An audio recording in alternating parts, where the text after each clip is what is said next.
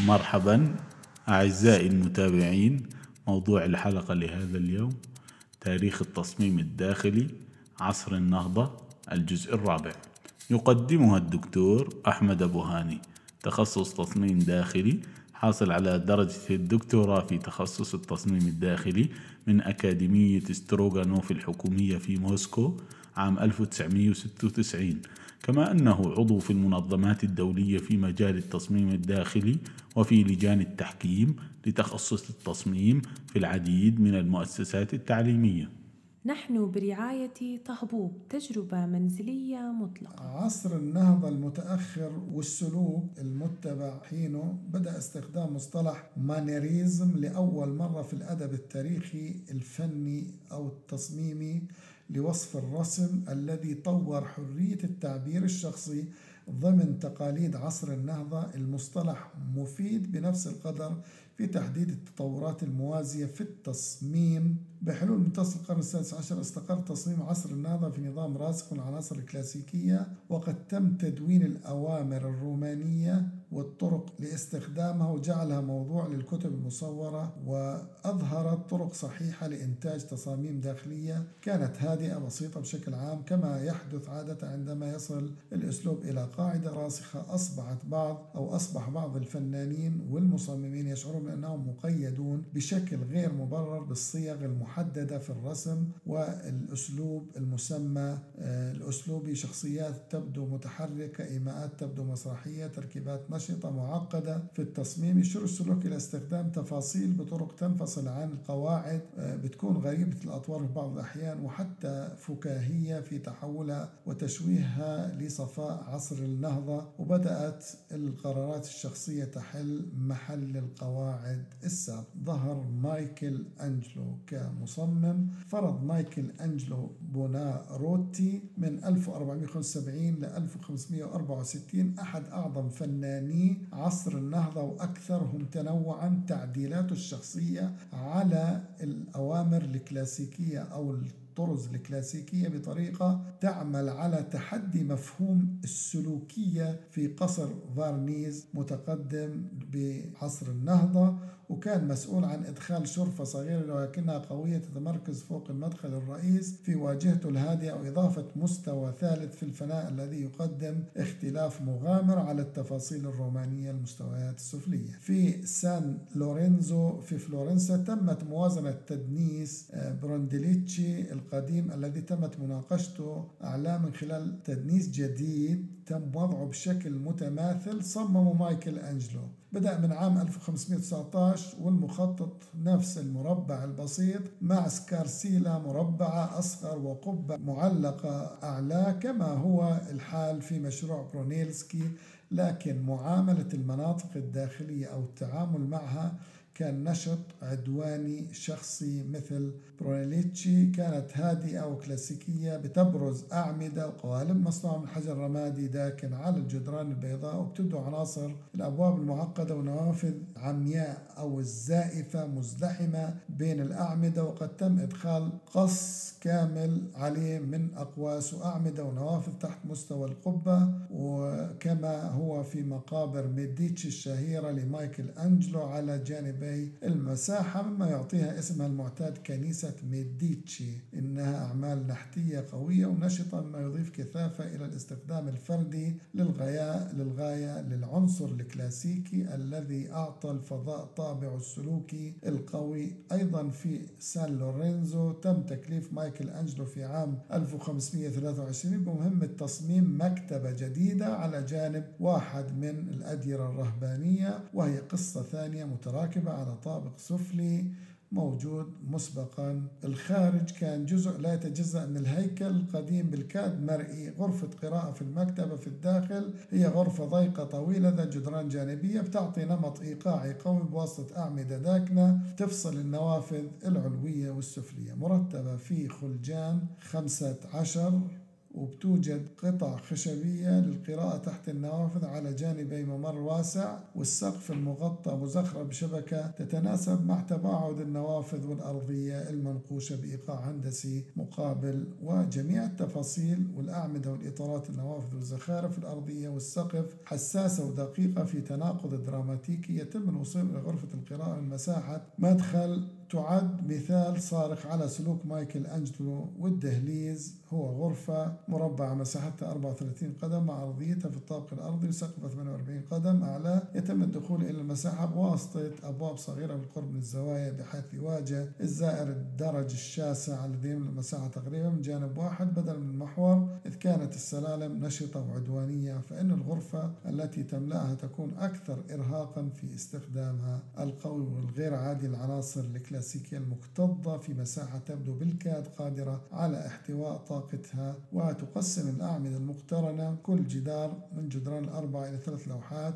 يتم رفع قواعدها إلى مستوى أعلى. الدرج مع أقواس منحنية كبيرة وأسفل كل عمود في حين أن الأعمدة نفسها لا تبرز من الجدار بل يتم دفعها مرة أخرى إلى فترات راحة مقطوعة في الجدران. ويبدو للوهلة الأولى أنه الترتيب المستخدم هو الدوري أو التسكاني يعني على النمط الدوري أو التسكاني لكنها نظرة فاحصة على العاصم تكشفها كاختلاف أصلي عن النموذج الكلاسيكي اللي بتحتوي كل لوحة من الجدران على نافذة فارغة وزائفة مع إطار منقوش وشكل غير عادي. يتم وضع النوافذ الفعلية العليا في مستوى العلية أو ال clerestory الذي يكرر نمط الأعمدة مع أعمدة ونوافذ حقيقية فوق إطارات النوافذ الفارغة أدناه أو المزيفة ويتم تنفيذ جميع التفاصيل المعمارية من حجر رمادي داكن كئيب يبدو أنه يطغى على خلفية جدار جصي أبيض والتأثير الكلي الدراماتيكي للغاية حتى مأساوي في لهجته. كان من الممكن القول أن سلوك مايكل أنجلو يميل نحو الشعور المأساوي فيمكن اعتبار العمل الأخلاقي لجوليو رومانو حوالي 1499 1546 أقرب إلى الكوميديا المسرحية وقصر ديل تي في مانتو. بدأ عام 1525 وأحد أهم أعماله إنها حق فيلا في ضواحي مبني مبنى من طابق واحد مخطط له كساحة كبيرة مجوفة بتحيط بفراغ مركزي. الواجهات الأربع اللي بتواجه الفراغ تدرس كل منها في التصميم يعني متأثرة بالتصميم الكلاسيكي لعصر النهضة ولكن كل منها يجسد مخالفات غريبة أو انحرافات عن الشكل المتماثل أو تحولات في الإيقاع أو أخطاء متعمدة بتفاجئ المشاهد أو تحيره أو تسليه وبتطفو الحواف فوق النوافذ وأحيانا مع كتل حجر زاوية التي تم دفعها لأعلى أو يبدو أنها انزلقت إلى أسفل من المخطط ويتم وضع أحجار تحمل حروف ثلاثية منحوتة هنا وهناك عمدا في وضع منزلق يشير إلى عدم احترام مؤذي تقريبا لقواعد التصميم الكلاسي الكلاسيكي وتصطف العديد من غرف القصر مع لوحات جدارية بعضها مع مواضيع غريبة أو غريبة وبتصطف غرفة كبيرة مع تفاصيل معمارية مرسومة ومحاكية مع جدران عالية والخيول مرسومة. بالحجم الطبيعي الكامل تقف في أوضاع غير متطابقة على ما يبدو إشارة إلى شغف المالك الدوق فيديريغو غونزاغا لإسطبله الشهير. بتصطف غرفة أصغر بدون نوافذ تعرف باسم سالا دي جيانتي غرفة العمالقة وأربعة جدران وسقف مع لوحات رومانو الجدارية العمالقة الذين يتمردون على الآلهة وفي هذه العملية يهدمون حجارة بعض المباني العظيمة. ورغم هذا القصر نفسه وأنه الرغبة في تغيير وتعديل وتشويه الصيغ الكلاسيكية المقبولة إلى جانب الاتجاه الدرامي القوي هي الصفات التي تبرر سلوك التعيين في البالاديو أنديريا أندريا بالاديو 1580 إلى 1580 واحد أكثر الشخصيات تأثيرا في عمارة عصر النهضة. وضع بصمته الشخصية على كلاسيكية عصر النهضة ولكن بالكاد يمكن النظر إليها على أنها أخلاقية. وكان بالاديو من من شمال إيطاليا يعمل في منزله ومدينة فيتشينزا وكذلك في البندقية والبلد المحيط بها من فينيتو في عام 1549 وقدم استعداد لقاعة بلدية في أواخر العصور الوسطى في فيتشينزا. كانت مهددة هي بالانهيار وكانت طريقة بلاديو في التعاون مع هذا المبنى المعروف باسم الكنيسة وأحاطوا من ثلاث جهات بلوجيا من طابقين وفرت الدعم وحولت المظهر الخارجي بأروقة كلاسيكية ذات أعمدة على مستويين للأقواس وتم وضعها بين أعمدة دورية على مستوى سفلي وأيوني بالأعلى والتي تدعم ال entablatures داخل كل حافة ويقع القوس على أعمدة صغيرة متباعدة بعيدا عن الأعمدة الأكبر حجم حتى تترك فتحة مستطيلة بينه. وأصبح ترتيب فتحة المقوسة مع فتحة مستطيلة على كل الجانبين معروفا باسم الزخارف البلادية على الرغم من أن هذا لم يكن أول ظهور له وترتيب يحتوي على كابرا أو روتوندا خارج في تيسا مباشرة ليست حق مسكن ولكنها نوع من جناح المتعة على تلة تطل على مدينة مشكل من هيكل مربع مروتندا مركزية مقببة وهي واحدة من أشهر مباني عصر النهضة اللي بتحتوي على كل يحتوي كل جانب من جوانبه الأربعة على رواق معبد أيوني ذو ستة أعمدة يمكن الوصول إليها بواسطة درج واسع ومخطط البلاديو المتماثل حول المحورين الرئيسيين هي دراسة في التخطيط التخطيط المعياري ويمكن تراكب شبكة من المربعات على المخطط وإظهار النسب منهجية رياضيا للغرف والتي ترتبط جميعها بنسب المبنى ككل وتطل الشرفة على دوار وتتميز بزخارف جصية متقنة تدعى القبة الدوارة في وسط المخطط إلى رؤية للخارج. من خلال أربع مرات تؤدي إلى شرفات أربع مع اتجاه إلى الشمال والجنوب والشرق والغرب. حيث تمتد المناظر نحو المسافة اللانهائية ويقترح المفهوم النظرة الإنسانية للإنسان في مركز الكون الطبيعي غير المحدود على الجزء الأمامي من فيلا فوسكاري وغالبا ما تسمى مالكونتينتا بدأت عام 1558 في ميرا بالقرب من البندقية ويوجد رواق مرصوف مرفوع على قاعدة عالية مع سلالم على كلا الجانبين ويمكن تركيب الخطة على شبكة بلادية نموذجية تعطي كل مساحة أبعاد متناغمة بنسب بسيطة مثل 2 ل 3 أو 3 ل 5 أو النسب هاي لفت الناقد البريطاني كولين رولا الانتباه إلى الطريقة التي تستخدم بها خطة الفي مخططات الفيلا الحديثة في غارشي 1927 من قبل لوكوربوزيه نفس الشبكة كأساس إلها أنه الجميع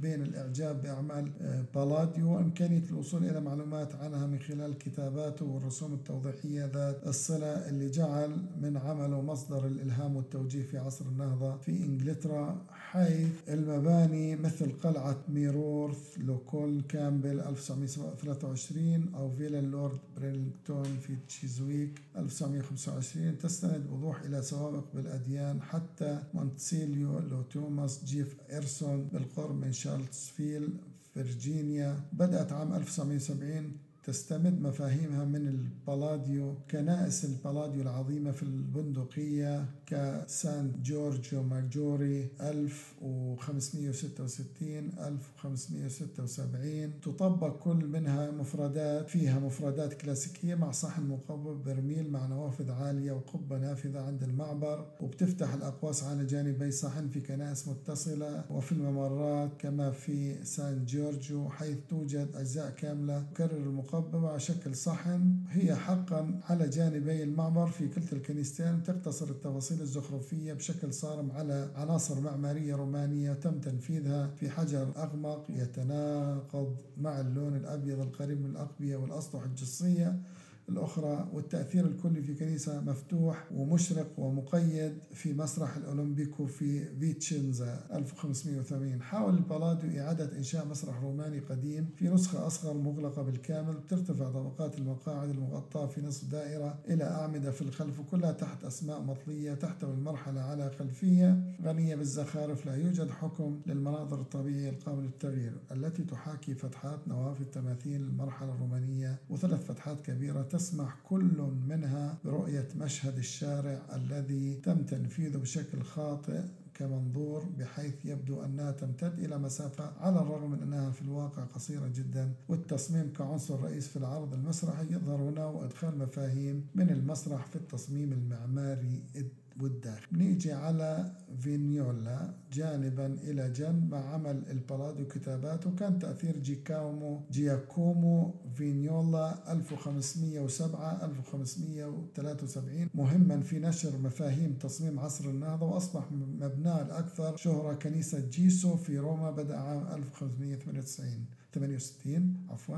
نموذجا أوليا للكنائس اليسوعية في القرن السابع عشر ويمكن اعتباره في وقت مبكر. نيجي للباروك الكنيسة وهكذا بتتم مناقشة. أصبح كتاب فينولا Regole delli cinque ordini قواعد الأوامر الخمسة وهو تفصيل منهجي لل order الكلاسيكي. مرجع قياسي نموذج الأدلة اللاحقة التي أصبحت تسمى بجنولس كانت هذه هي الأسس أو الأساس لقبول الكلاسيكية الرومانية كنموذج أول لجميع التصاميم في الكثير من أعمال القرون اللاحقة المفروشات الداخلية أو ما يخص التصميم الداخلي من أثاث على الرغم من أن التصميمات الداخلية لكنائس عصر النهضة والمساحات الأكثر رسمية للمباني الكبيرة الأخرى بقيت على قيد الحياة كما كانت عندما كانت جديدة إلا أن مساحات المعيشة اليومية نادرا ما بقيت دون تغيير الأثاث والمنسوجات والتحف الصغيرة التي يسهل إزالتها أو استبدالها تبقى عموما فقط كمعروضات المتحف أو كتحف يعتز بها هواة الجمع لحسن الحظ تحولت لوحة عصر النهضة نحو تمثيل واقعي متزايد ومن تطور المهارة في المنظور الخطي تمكن الفنون إظهار تصاميم داخلية بطرق تبدو فوتوغرافية تقريبا وعادة ما يتم عرض الموضوعات الدينية في مواقع من أوقات الفنانين الخاصة بحيث يتم عرض أنواع مشاهد تظهر في أعمال العصور الوسطى تقليدية. ويظهر الشكل في أعمال عصر النهضة بطرق تكاد تكون وثائقية. على سبيل المثال يظهر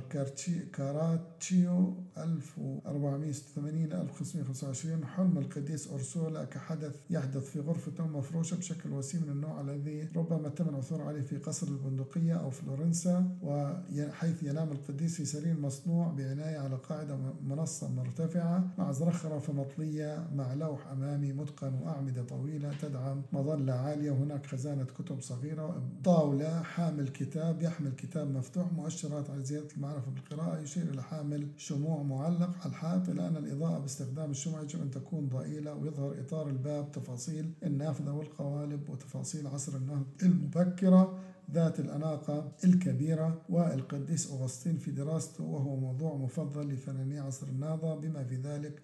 كراتشو وغالبا ما يكون محاط بزخارف والأرفف مليئة بالكتب منصات قراءة وأثاث الذي غالبا يكون في العصور الوسطى ذات طابع عصور الوسطى. آه، أثاث الأثرياء والأقوياء وطور طبعا طور الحرفيون قطع أثرية ذات تنوع وعلاقة متزايدين. لاستيعاب الأذواق الجديدة للرفاهية والتعبير الفني وكان لدى الأشخاص المهمين كتب وأوراق ووثائق وخرائط ومجوهرات تغيير ملابس وأغطية طاولات وأدوات المائدة حتى الأشياء المتخصصة مثل آلات الموسيقى والساعات والمقاييس والكرات الأرضية والأعمال الفنية. كل هذه الأشياء دعت إلى أماكن للتخزين والعرض ظهرت كراسي في تنوع متزايد كبدائل المقاعد وبارزة كما تم إدخالها تدريجيا بمساحات المعيشة البسيطة وأساسا في عصر النهضة. كل هذه بدأت الأمور كحركة نحو التصاميم الداخلية المفروشة بالكامل المزدحمة بشكل متزايد في العالم الحديث. بطبيعة الحال اقتصرت الموضة الجديدة إلى حد كبير على منازل أثرياء وأقوياء وظل متوسط المناطق الداخلية كما كان في أوقات سابقة ظهرت عدة أنواع مختلفة من الأثاث في المساكن الإيطالية الغنية. ومنها الكاسون. كان هذا صندوق مسميات لبعض الأثاث كاسون كان هذا الصندوق ذا غطاء مرفوع عادة ما يكون من خشب الجوز الصلب الأكثر استخداما لإثاث عصر النهضة وكبير جدا وغالبا ما يكون منحوت بشكل متقن بتفاصيل ذات صلة معمارية مع منحوتات إغاث نحتية لمواضيع أسطورية أو مجازية أو مع لوحات مطلية وكان الكاسون عبارة عن صندوق تقليدي للعروس أو المهر. وعلى هذا النحو تم التعامل معه كرمز مهم ثروة وقوة العائلات التي يتم تحديدها كان كاسون الصغير بمثابة جوهرة أو صناديق كنوز. كسبانسا اختلاف يختلف عن الكاسون ناتج عن إضافة ظهر وذراعين وكانت هذه الوحدة قابلة للاستخدام للجلوس وكذلك للتخزين. آه، القطعة الثالثة كريدينزا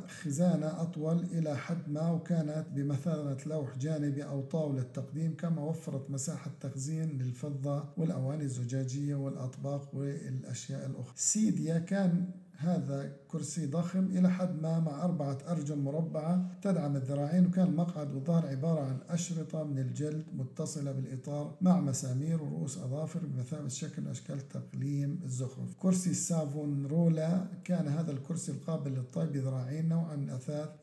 يستخدم على نطاق واسع ويتكون من العديد من الشرائط المنحنية الخشب المتحور وسط المقعد وقد سمي على اسم الواعظ الإيطالي الشهير الذي يعتقد أنه فضل هذا التصميم. سكابيلو قد يكون هذا مقعد أو كرسي صغير بسيط وفي الحقيقة برز بظهر اللوح خشبي وكان في كثير من الأحيان ثلاثة أرجل وقد يكون مقعد مثمن الأضلاع وقد تكون إصدارات أنيق. طبعا كرسي دانتي كرسي مشابه لسافور لسافون راولا وكان له إطار أكثر صلابة محوري بنفس الطريقة ولكن مع مقعد مبطن وظهر من القماش الممتد وكانت الطاولات عبارة عن ألواح صلبة موضوعة على الركائز والركائز أو القاعد الحجرية المنحوتة غالبا مكان السرير في المزيد من المساكن مرفوع على منصة وكان دائما مظلل وستائر ما يشكل شيء مثل منزل صغير داخل غرفة النوم ووفر دفء وخصوصية وغالبا ما كانت اللوحات الصغيرة مؤطرة بشكل متقن مع العديد من الإطارات تفاصيلها المعمارية تشير إلى واجهة معبد صغيرة وظلت المرايا تطور لإنتاج زجاج في البندقية.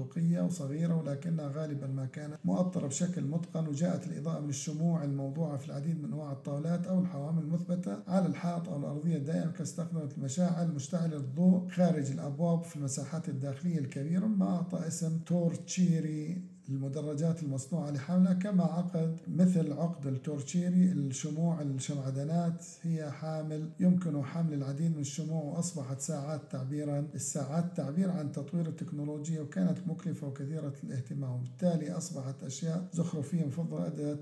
أدى الحماس الإيطالي الموسيقى لإنتاج أداة أدوات موسيقية بما في ذلك آلات لوحة المفاتيح الكبيرة بما يكفي لتكون مواد أثاث وغالبا كانت الجيتار الصغيرة مسمى سبينيتو شبه محمولة وصغيرة بما يكفي لوضعها على طاولة الجيتارات الأكبر حجما. وعلى الرغم من أنها بنيت مع قطع خشبية خفيفة تطلب حالة مرفقة آه، مع ساقين أو وقوف ما يجعلها مشابهة إلى حد ما في الشكل لبيانو كبير حديث. غالبا ما كانت حالات الأدوات مزينة. بالنحت والتطعيمات واللوحات أغطية الحرير كانت المنسوجات المفضلة في عصر النهضة وأنها تعرض أنماط واسعة النطاق منسوجة بألوان قوية كان المخمل الدمشقي مهيمن في أوائل عصر النهضة مع استخدام الديباج والبروكاتيل على نطاق أوسع في القرن السادس عشر وكانت الوسائد أو الوسائد الفضفاضة ذات الغطاء القماشي بألوان زاهية تستخدم أحيانا على مقاعد أو مقاعد كراسي عادة ما تكون أرضيات. الأرضيات في المساحات الرئيسة مبلطة أو من الحجر على مستويات طابق آه، أرضي ويمكن أن يكون تبليط نمطي بسيط من المربعات أو وفقا للعضل المقصودة للمساحة. قد يكون منقوشا بشكل متقن وتم استخدام الرخام آه، من رقائق رخام صغيرة مضمنة في الإسمنت والأرض ملساء لأرضيات مساحات ضخمة وغالبا أيضا في أنماط هندسية معقدة نادرا ما كان يستخدم السجاد. على الرغم من السجاد الشرقي كان ذا قيمة وكان يستخدم بعض الأحيان كأغطية للطاولات وكذلك على الأرضيات من الممكن متابعة تطور تصميم عصر النهضة على طول أي من مسارين مختلفين جغرافيا تصميم إيطاليا كان يميل إلى التأثير على العمل في مناطق أخرى مع فارق زمني يتراوح بين 50 و 100 عام إلى الشمال والغرب ويمكن العثور على عصر النهضة كمفهوم التطور في فرنسا والبلدان المنخفضة وألمانيا وإنجلترا وأسبانيا وفي إيطاليا نفسها. وفي القرن السادس عشر ظل تصميم عصر النهضة في نهاية المطاف هو أسلوب يسمى الباروك والذي كانت بداياته في السلوك وسواء كان ينظر إليه على أنه مرحلة أخيرة من عصر النهضة أو كاتجاه جديد تماما فإن عمل عصر الباروك هو تطور مثير لتاريخ التصميم وإن شاء الله الفصل التالي لعصر الباروك في إيطاليا وانتشاره شمالا في مناطق أقرب للحدود الشمالية. شكرا لحسن استماعكم وهكذا انتهت. قدم هذه المادة الدكتور أحمد بوهاني. تابعونا كل سبت الساعة الرابعة بتوقيت القدس على كافة المنصات السمعية. كان معكم محمد الرنتيسي من بودكاست ال creative center.